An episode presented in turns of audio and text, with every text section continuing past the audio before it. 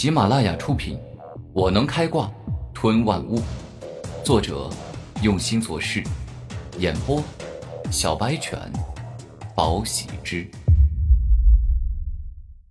第113集。这可能是一块真正的宝石，我要仔细看看。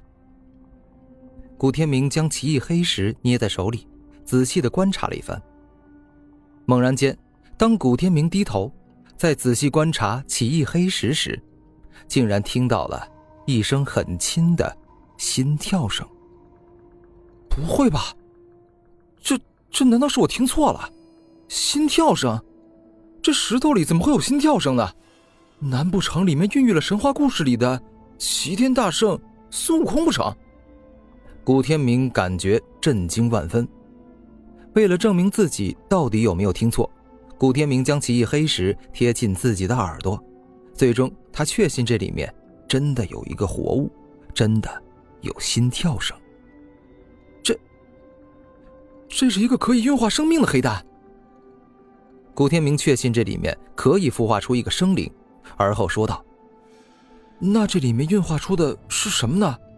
应该不是人族吧，毕竟没有人是从蛋里生出来的呀。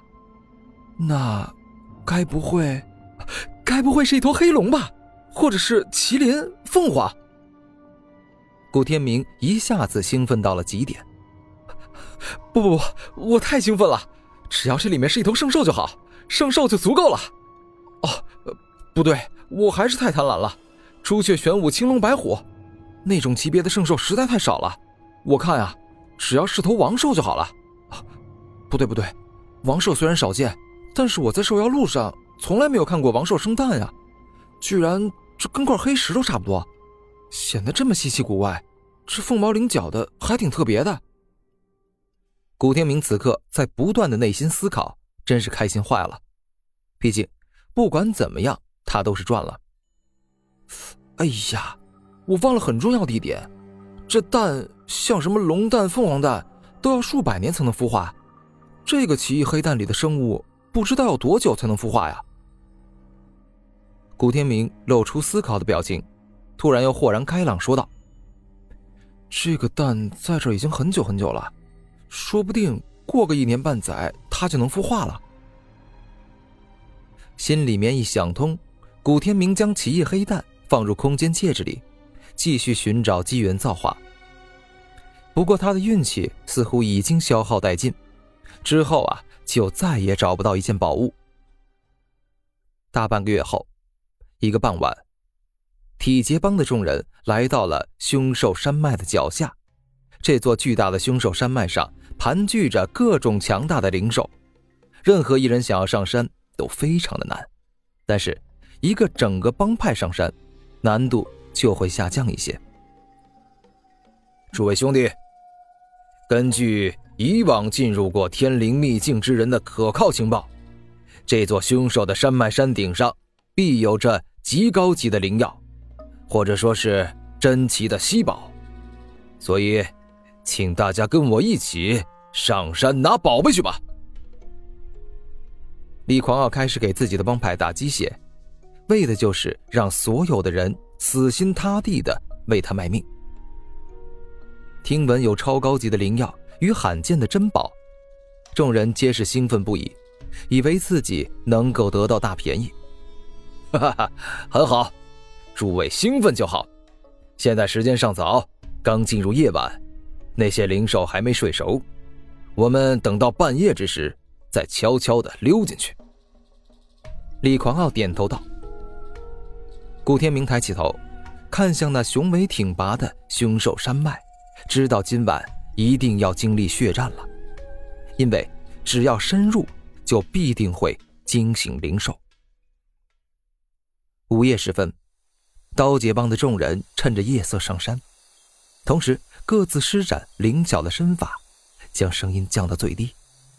山上那些低级灵兽接近进入梦乡，并没有发现他们。而当众人越过凶兽山脉中的中坡路段，达到凶兽山脉的上坡之时，还是被一头金毛狮王给发现了。这头金毛狮王是狮子中的王者，不仅是雄武威壮，气势磅礴，自身的金质力更是达到了一种金刚不坏的境界。这头金毛狮王能够发现体结帮，也实在是运气好，因为啊，他半夜起来小便。我去，真是该死！这头畜生，这头混账狮子，居然在这个时候小便！金天豹自从变成了独眼龙，脾气变得更大了。帮主，为了一头金毛狮王，把我们所有人都拖在这里不合适，我想应该找人把他引下山去，而这个人正好是古天明，比较合适。金天烈突然出了个计谋，是个好办法，古天明也确实合适。李狂傲点头道：是帮主，金毛狮王乃是灵狐境的高级圣兽，而且一身金毛金刚不坏，我怕我不是他的对手，说不定会葬身兽口。古天明感觉两人是完全在坑他，现在这山上都是灵兽，一个不慎他就会被群兽围攻的。天明啊，你身为外院冠军，更是号称是新一代的奇杰，你的手段与实力岂会如此不堪呢？越级而战，我相信你可以的。突然，李狂傲亲自走向古天明，并且取走了一枚拥有奇异香味的丹药，开口说道：那吃下它。这什么呀？古天明可不敢随意吃东西。然而李狂傲没有说话，反而用手拍了拍古天明的肩膀，说道：这可是好东西，可以让你的血肉加快再生，若是你受到致命伤害，它会保你命，所以你必须要吃。古天明会相信李狂傲的话，那真是见了鬼了，但他此时却根本无法反抗，这不仅因为是实力的差距，更是因为他身上被烙印了狂刀，如果不听李狂傲的话，那么他身上的狂刀就会在瞬间撕裂他的血肉与皮肤。我明白了，我吃。古天明点头吃下了这古怪的丹药，内心却狂怒道：李狂傲，你迟早有一天会为你自己的残忍付出应有的代价。下一刻，古天明一个火焰弹射出，径直地射在了金毛狮王的身上，而后飞快冲下山去。一瞬间，金毛狮王暴怒，飞快地追着古天明冲下山。李狂傲看了一下古天明，在内心说道：不要怪我这么残忍地对待你，因为你加入我刀界帮后，表现实在是太优秀了，优秀到让我感觉你像是三大妖孽，对我充满了威胁。若是继续让你留在我体结帮，对我实在是太危险了。对于古天明的愧疚，李狂傲只有在一瞬间有，下一秒便是一挥手，让众人再次上山。当金毛狮王追了古天明一会儿后，不知为何，一头又一头的灵兽自沉睡中苏醒，追赶向古天明。才7-8分钟的时间，古天明便被灵兽群包围。